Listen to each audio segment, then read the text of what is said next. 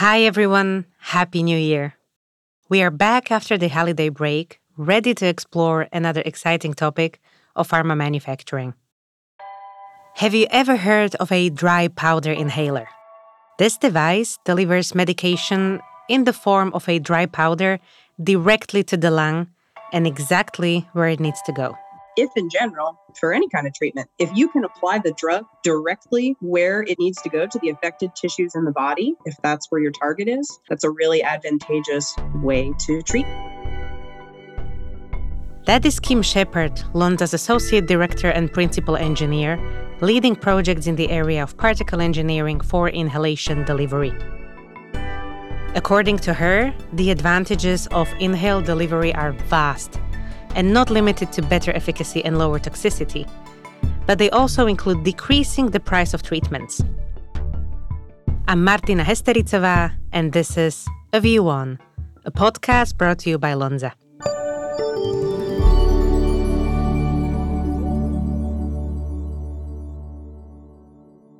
In today's episode, we take a closer look at delivering dry powders to the lung using dry powder inhalers, also known as D P Is. We are all familiar with aerosol-based inhalers known as nebulizers, so the ones that treat asthma, for example. Dry powder inhalers are also used to treat respiratory diseases, including asthma, bronchitis, and C O P D, but they can also treat cancer or even diabetes. But instead of inhaling typical liquid droplets, using a dry powder inhaler means that the patient inhales dry, powdered aerosol. And this form of administration has been around for a long time. The first commercially available D P Is appeared already in the seventies. Together with Kim Shepard and Matt Ferguson, Lonza's head of respiratory drug delivery, we will discuss how these inhalers work and how we can manufacture powders with specific characteristics, such as size and density, that enable the very precise delivery of life-saving treatments. So, hi Kim, hi Matt, thank you so much for joining us today. I'm really looking forward to this episode with you. Yeah, me as well. It's great to be here. Yeah, thanks for having us come out and talk. Matt, could you maybe summarize for us what are the current options of treating chronic pulmonary diseases in general? Sure. Yeah. Uh, you know, it, as you think about the different ways that you can deliver drugs to the lung, because um, that's the target area we're most focused on is, you know, there's nebulizers, which, you know, have a longer dosing period and are more often used for children or early design of products than you have what you currently see in the market a lot now with meter dose inhalers and dry powder inhalers, both of which are, are well tolerated and things that are readily available in a number of different doses and have been around, you know, like the M D Is have been around for decades um, at this point. And then there, there's a few very, very limited oral applications for lung diseases. Beyond that, the best option is just you deliver it to your lungs.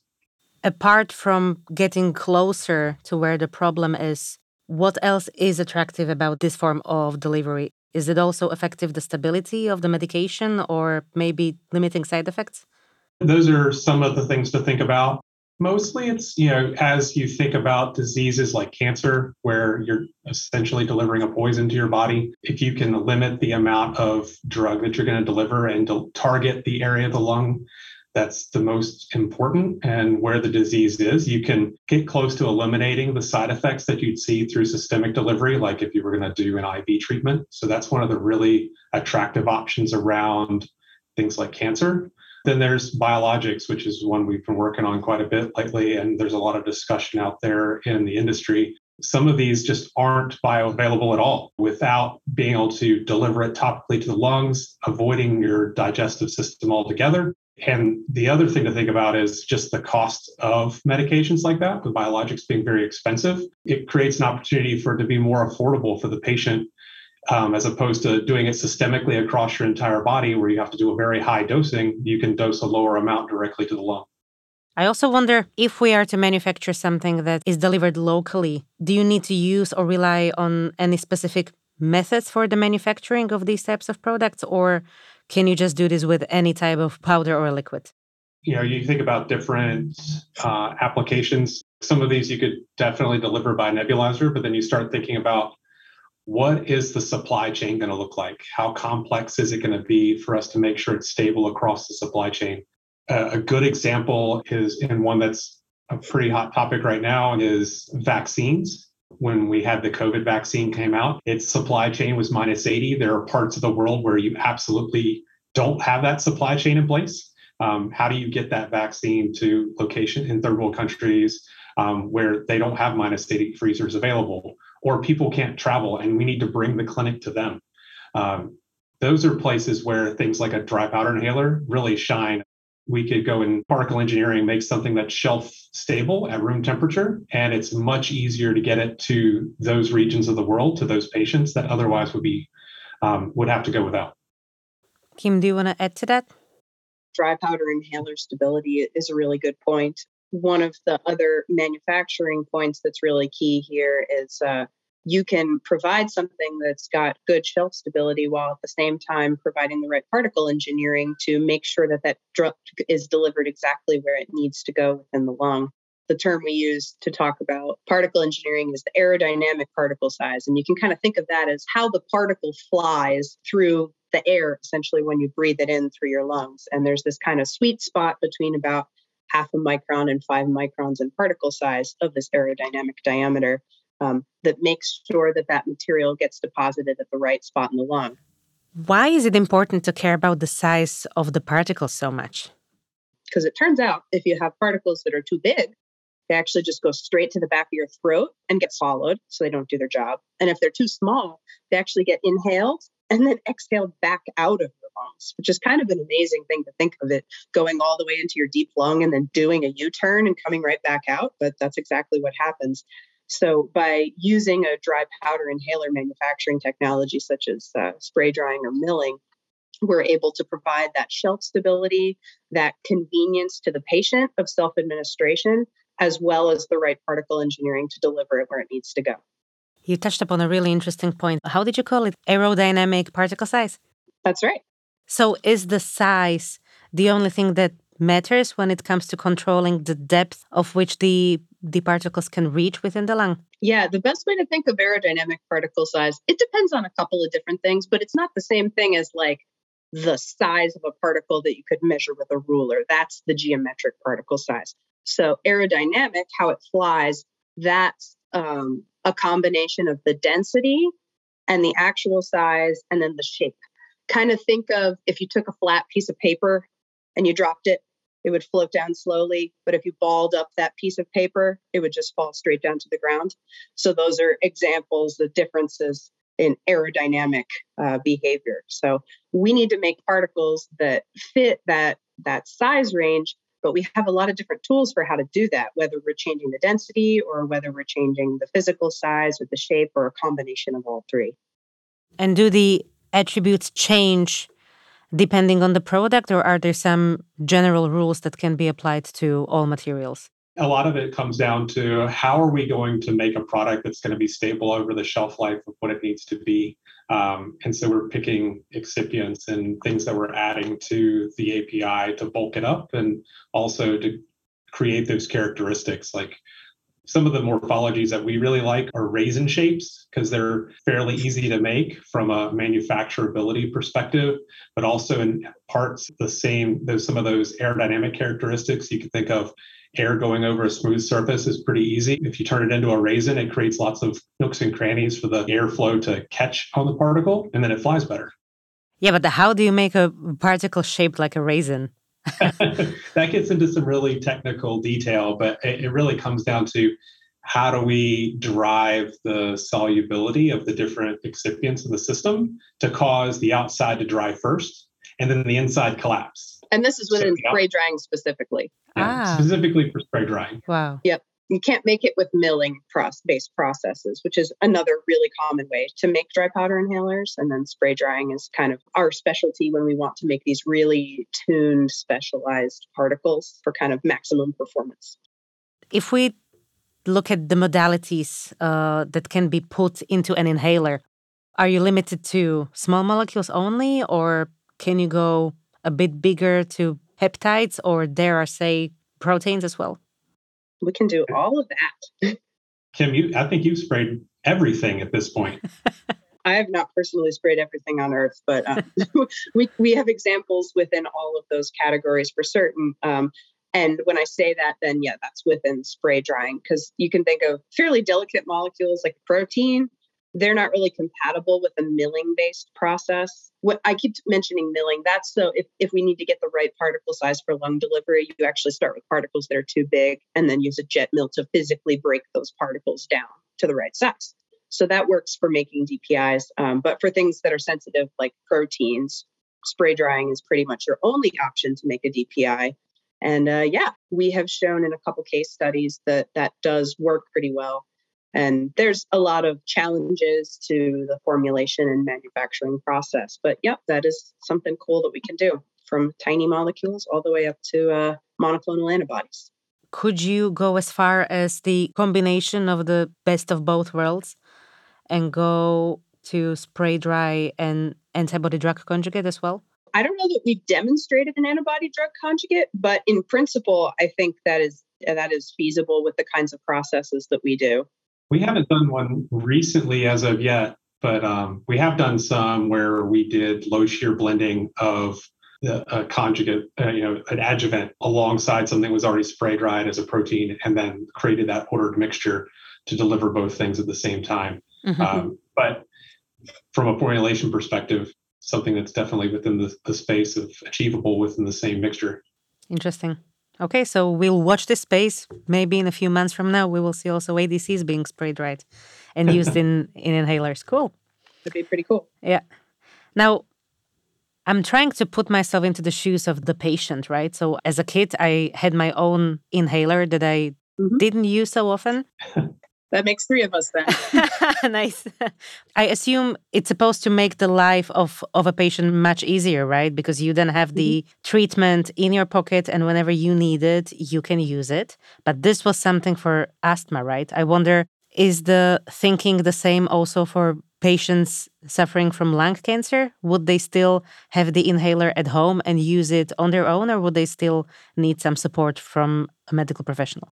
Yeah, I still think they'd have to, they're going to have some support, because it's not like asthma where if you read the instructions, it's basically take doses till you feel better and you uh, alleviate symptoms, but there is a limit within the day, versus a lung cancer medication is going to have a lot tighter window of efficacy versus toxicity. And mm-hmm. you, you want to have that control there. It could be administered at home, but it would have to be well monitored by a clinician. The things that I think of, are of value um, from a patient perspective, is going from something that's a transfusion where you're sitting there for three hours at a time, yeah. week on week, versus I can inhale something in a second and then I can get to go home, um, is a huge quality of life difference of how you're going to manage your, your disease and your lifestyle. Even if you think about asthma, when you go get albuterol from a, a nebulizer, you're sitting there for forty-five minutes to an hour. And just like you did when you were a kid, it's really easy just to inhale and mm-hmm. just one pop and you're you're ready to go, versus sitting there for an hour at a time. And especially for that age range, get, getting a kid to sit there for forty-five minutes. Yeah, is, no, forget about it. Yeah. Taking the punishment out of treatment, you know, for, yeah. for a little kid is really helpful for compliance. They don't understand that they have to sit there for an hour. It feels bad. So it's really cool to have those kinds of options. Mm-hmm. One of the things that I thought was really interesting out of R D D this year was, you know, there's a lot of focus on um, the sustainability aspects and making medications green. The footprint and carbon footprint of a hospital and having to go there to address your disease swamps out any carbon footprint from a medication. So if you have someone who takes their medicine and well, is well controlled, it's far better than the impact they're going to have on the environment by having to go oh, to the hospital. Yeah. I remember that talk. Yeah, it was essentially, you know, a hundred inhalers wouldn't even make a dent compared to one hospital visit for someone who has a severe enough asthma attack when they're uncontrolled. This is quite eye-opening. I've never thought about that. We've mentioned already asthma today and cancer. Is this manufacturing of products for inhalation limited to only these two indications, or could we go beyond that? Yeah, um, certainly can go beyond that. Um, in in my career, you know, I've worked on anti-infectives, antibiotics, cancer, C O P D, pulmonary uh, hypertension, asthma. There's things like, uh, I, I haven't worked on it, but there's on the market um, inhaled insulin. So there's a number of different diseases out there that you can address from the inhaled route. And then there's the the space out there that we're starting to explore now where you don't think about it from the disease state of it needs to be in the lung, but what's the benefit of going directly to have a systemic delivery through the lung versus having to do it orally and dosing ten times as much? Mm-hmm. Mm-hmm. Yeah, the lung can help act as a little bit of a, a shortcut into systemic circulation when that's what you do want. So it, it circumvents that first pass through your liver. It has a ton of surface area. Inside the lung has about the surface area of half a tennis court, which is a little bit hard to wrap your mind around. um, so with all that surface area and with all that fantastic blood flow that normally helps you exchange, you know, oxygen for carbon dioxide, you're able to really get stuff into systemic circulation rapidly when that's what you're interested in. Football stadium. Did I say football or did I say tennis? I'm not sure. Tennis court, yeah. Maybe. Tennis okay. court, yeah. In any case, yeah. It's huge. Oh my gosh, yes. What also caught my interest is what uh, you, Matt, said. You mentioned that you can also have local lung delivery of insulin, which is a relatively small protein. We've also talked about spray drying antibodies. Mm-hmm. Is this something new or is this something that your team has been developing lately? Inhaled insulin has been a commercial product. That Exubera was the first one, and now Afrezza is on the market as well. So those have been on the market for a while.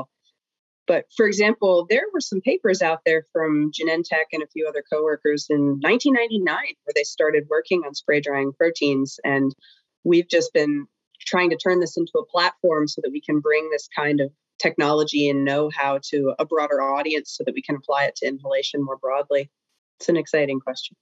Yeah. Yes, it's it, a lot of these things. Well, while we're really excited to bring our contribution and help bring this to more clients and, and more patients around the world, you know, th- this has always been a huge team effort through the literature. Well, it certainly sounds exciting. Yeah. I imagine that local delivery of a treatment has many advantages, as we've discussed already, but what about local toxicity? How can you avoid the local toxicity to the lung? I assume it's quite a sensitive organ.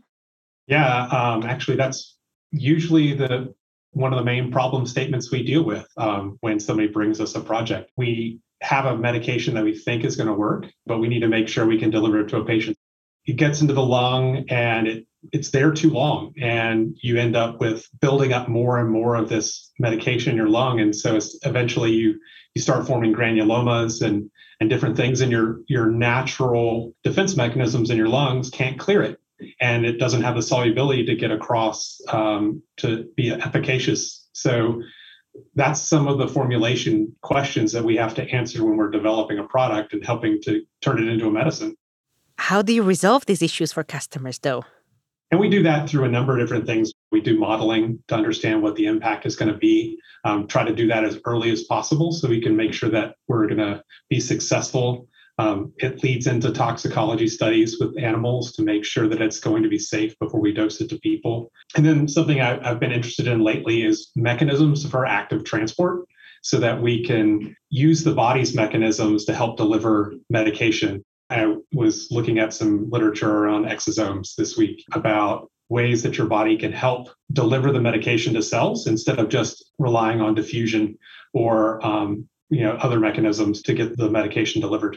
Interesting that you mentioned the topic of exosomes. Our listeners may already be familiar with this modality, as we discussed it in two previous episodes. In the eighth episode of season one, we covered the basics of this modality and their value for patients. And in episode number six of the second season, we looked at their manufacturing.